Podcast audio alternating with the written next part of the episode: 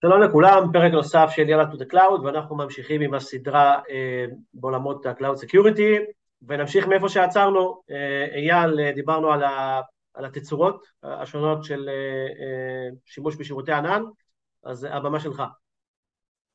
אוקיי, okay. אה, מבחינת מונחים, אה, מעבר לעולם של האם אני מדובר על ענן פרטי, ציבורי, היברידי או ריבוי עננים, המונח, המונחים הבאים מאוד מאוד מהותיים, גם בעולמות של תשתית וגם בעולמות של אבטחת מידע, נושא של סוגי שירותי ענן, מה שנקרא מודל סרוויס. יש לנו שלושה, שיר, יש שלושה סוגי שירותים מקובלים בתעשייה, אה, תוכנה כשירות, פלטפורמה כשירות ותשתית כשירות. ציירתי את זה בכוונה בשקף אפשר לראות בתור אה, פירמידה ואנחנו מתחילים מלמטה, מהעולם של התשתית. בעולם התשתית אנחנו מדברים על, אם אנחנו עושים מבחינת שכבות בארכיטקטורה, אנחנו מדברים על כל מה שקשור לעולם של שכבה פיזית, רכיבי תקשורת, שירותי אחסון, שרתים פיזיים ושכבת הווירטואליזציה. זה מה שמוגדר נטו כתשתית כשירות. דוגמאות לספקים כאלה, אנחנו מדברים על, על אמזון, עם ה-AWS שלהם, Microsoft Azure ו Google Cloud Platform. דוגמאות לשירותים נפוצים, כל עולם הווירטואליזציה, כמו שאנחנו מכירים אותו. Amazon EC2, Azure Virtual Machine, Google Compute Engine. זה מה שנקרא תשתית כשירות. עולים קצת בארכיטקטורה, יש לנו את פלטפורמה כשירות, Platform as a Service. אם אנחנו מסתכלים על שכבות בארכיטקטורה, פה אנחנו מדברים על דברים כמו בסיסי נתונים, אפליקציות מנוהלות, אה, זה למעשה השכבה... גם מנוהלים, נכון? כי ב-IaaS יכולנו להקים VM ולהתקין עליו את, ה, את, ה, את ה database, אנחנו מדברים על בסיסי נתונים אה, מנוהלים. נכון. מה עוד אה, יכול להיות פה? פארגייט יכול להיכנס פה. למדה גם יכול להיכנס פה, אנחנו בעצם כותבים קוד. אה, הענן דואג לזה שהקוד הזה ירוץ לפי מה שהגדרנו, לא צריך לפאץ' פאץ', לא צריך לבדוק כלום בצד של התשתית. אם יש לי ספרייה, למשל מי ששמע Log4j, ספרייה שהיא בעייתית, אני צריך לטפל בזה, זה בתחום האחריות שלי, mm-hmm. אבל uh, עדכוני אבטחת מידע, לבדוק שהחומרה uh, תקינה, כל הדברים האלה, זה בעצם על צד uh, נותן השירות, נותן, הפלטפ... נותן הפלטפורמה. מעולה. נכון מאוד.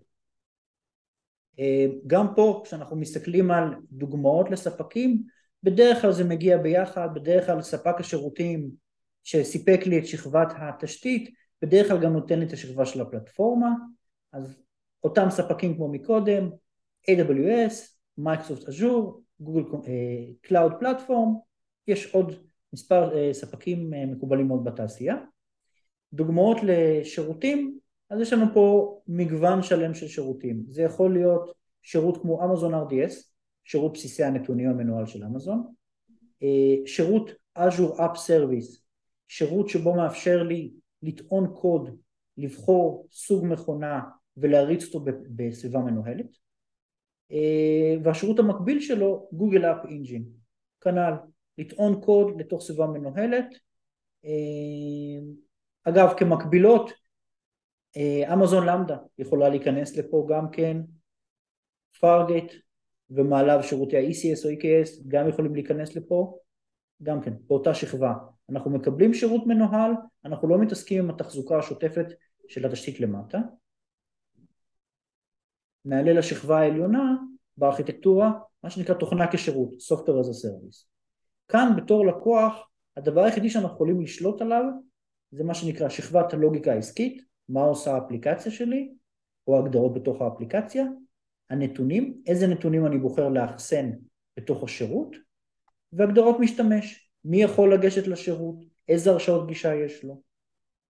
אה, פה העולם הוא למעשה העולם הכי הכי נפוץ, עולם ה as a Service, יש אלפי ספקים בכל העולם במגוון עולמות תוכן, נתתי פה שתי דוגמאות, מייקרוסופט עם שירותי ה Office 365, Google Cloud עם שירותי ה Gmail, שירותי ה Google Workspace, יש מגוון של אה, דוגמאות לספקים. אחד הגדולים, Salesforce כמובן, מערכת CRM אה, שבאמת... לחלוטין.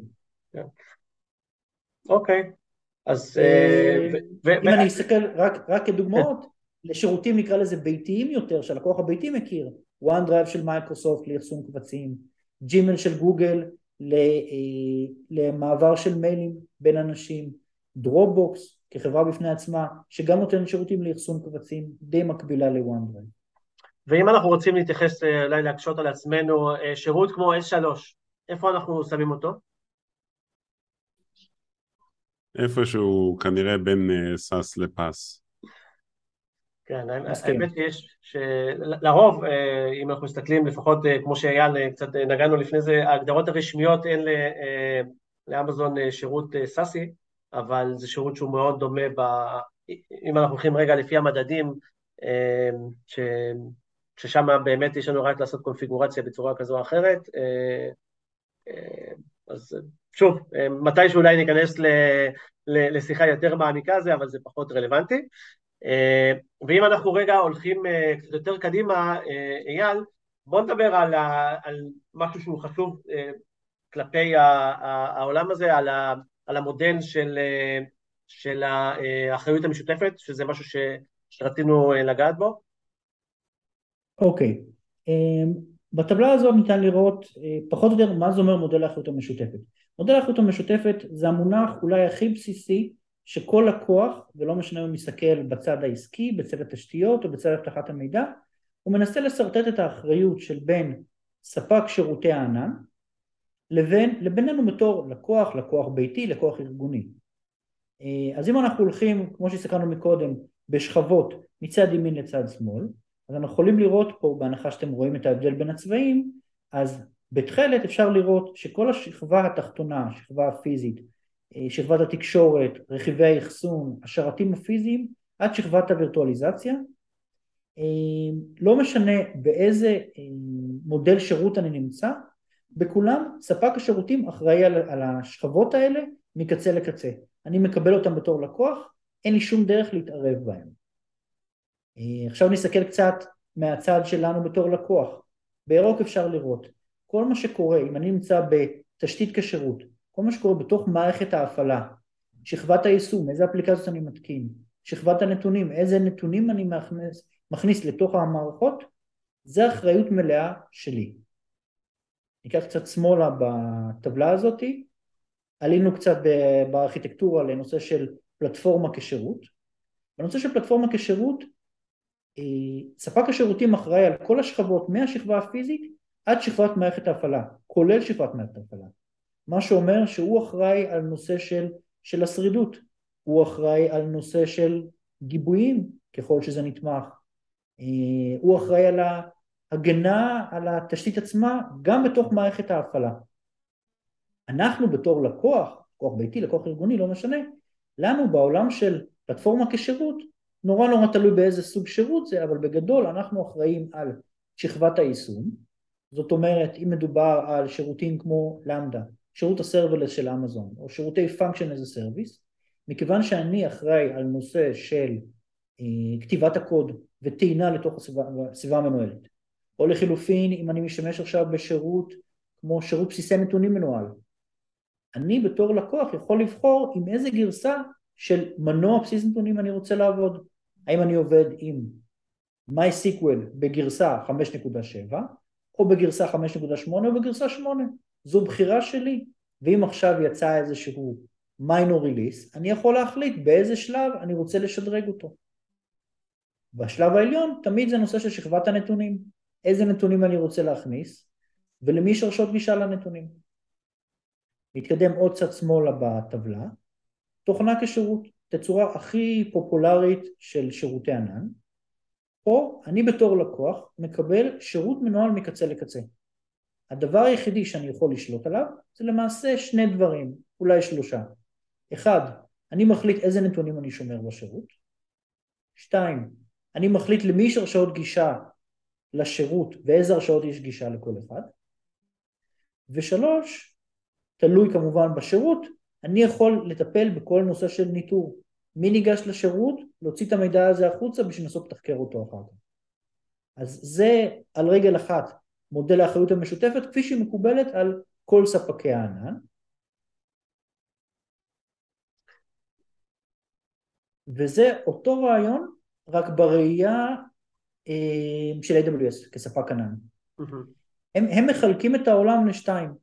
הם מסתכלים בשכבות התחתונות, מה שרואים פה בשקף, בכתום, אה, הגנה של הענן, שזה אומר כל העולם של חוות השרתים הפיזיות, הגנה עליהם, שרתים פיזיים, storage, network, database, הם מנהלים ואחראים על הנושא הזה מקצה לקצה. בחלק העליון של השקף, בכחול, אפשר לראות את האחריות שלנו בתור לקוחות. אמזון נותנים לנו הרבה מאוד יכולות להגן על השירותים, לדוגמה הצפנה של נתונים, הרשאות גישה ברמת התקשורת, הרשאות גישה ברמת האפליקציה, כל הד... הם נותנים לנו הרבה מאוד כלים שאנחנו יכולים להשתמש בהם, אנחנו בתור לקוחות, האחריות שלנו לבחור איזה כלי מתאים ולבחור אם להשתמש בו או לא. מעולה. אז אני חושב שככה נתנו אה, סקירה אה, די רחבה אה, בשני הפרקים שלנו. אייל, ככה תודה רבה על, ה, על ההסבר המעמיק, ובפרקים הבאים נתחיל לצלול פנימה, איך אנחנו מגינים על אה, שירותים מסוימים, איך אנחנו מסתכלים, איך אנחנו אה, בעצם עושים את כל העולם הזה של Cloud Security, שחוץ מאנשי אבטחה אף אחד לא אוהב להתעסק איתו. אז אה, ככה אה, נצלול פנימה. אייל, תודה רבה, גם לך אבי. חברים, עד הפרק הבא, להתראות, ביי ביי.